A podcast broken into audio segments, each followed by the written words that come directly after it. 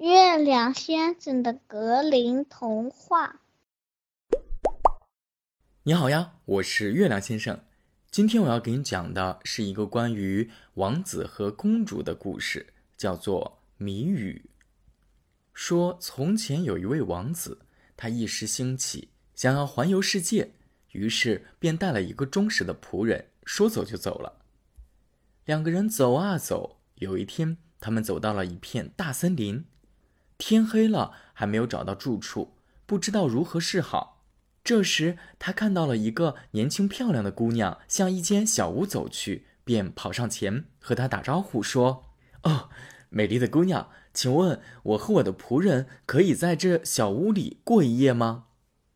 嗯，这个姑娘面露难色，哀伤地说：“可以是可以，但我劝你们最好还是别进去。为什么？”王子问，姑娘叹了口气说：“我的继母会巫术，她对陌生人不怀好意。”王子这才明白自己来到了巫婆的家，可是天色已晚，无法继续赶路，他便壮着胆子进了屋。刚进屋，就看到老巫婆坐在炉子旁的一张扶手椅上，瞪着猩红的双眼望着进来的陌生人。“晚上好。”巫婆用嘶哑的声音说，并且竭力装出一副友好的样子。坐下来，歇歇脚吧。巫婆一边说，一边用扇子扇着炉火。炉子上还有一只小锅子在煮着什么东西。姑娘对着两个人小声说：“两位客人，你们千万要小心，什么也不要吃，什么也不要喝。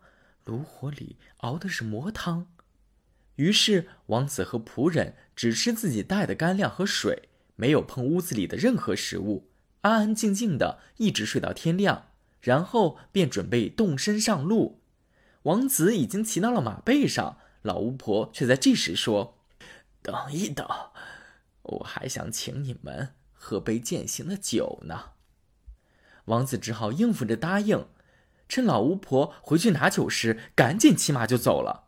不料却落下了他的仆人，所以当邪恶的老巫婆端着酒回来时，王子的仆人还在那里勒马鞍。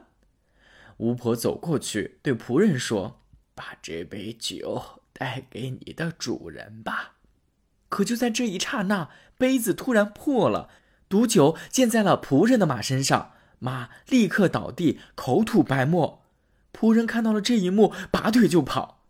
这个仆人呢，有个外号叫做“飞毛腿”，所以不久他便追上了王子，把刚才发生的事儿都告诉了王子。路上啊，仆人想来想去，还是舍不得自己的那个马鞍，他便偷偷的跑回到了巫婆的住处去取。路上呢，他碰见了一只鸟，想到干粮所剩不多，便打下了这只鸟，准备带走。可殊不知啊。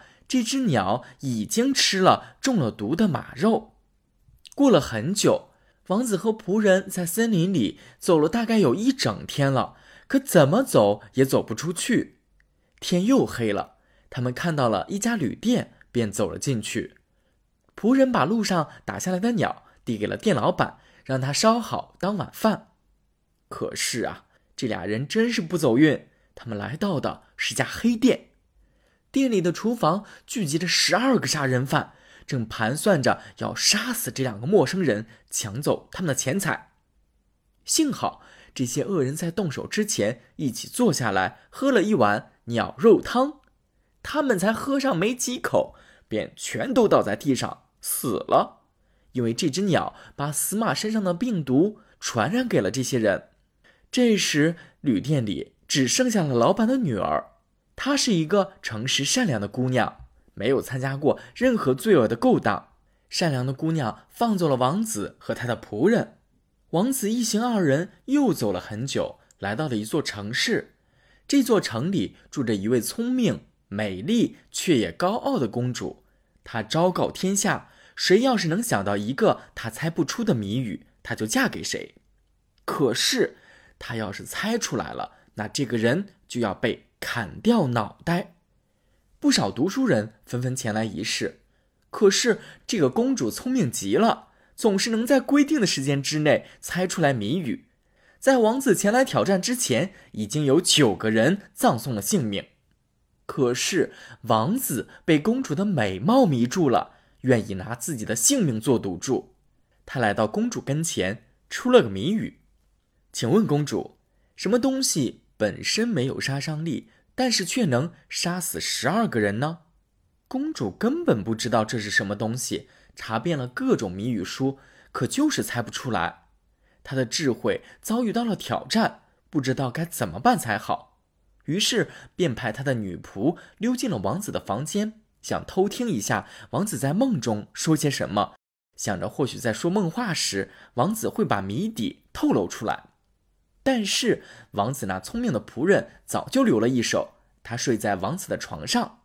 等女仆一溜进来，仆人便扯掉了女仆的斗篷，用鞭子把她赶走了。第二天夜里，公主决定亲自出马。她披了一件雾一样的灰色斗篷，坐在了王子的床边。她以为王子已经睡着，便跟他说话，引诱他说出谜底。然而王子并没有睡着，只是闭着眼。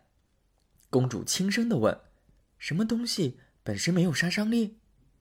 王子回答：“一只吃了被毒药毒死，自己又被毒死的鸟。”公主又问：“那什么？”杀了十二个人呢？王子回答：“十二个吃了鸟的凶手。”公主在黑暗中偷偷笑了，正想要悄悄溜走，可王子突然紧紧的扯住了她的斗篷，逼得公主只好把斗篷挣脱开，让斗篷留在了这儿，自己逃了出去。第二天早晨，公主宣布自己已经猜出了谜底，并且派人叫来十二个法官。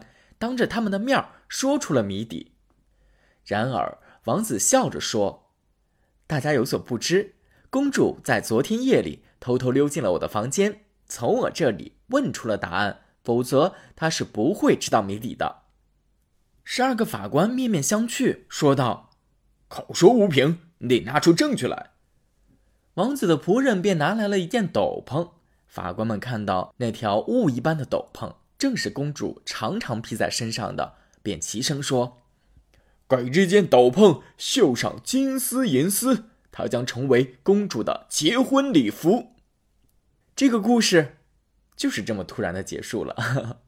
你觉得公主最后能否顺利的嫁给王子呢？我是月亮先生，我们下回再见喽。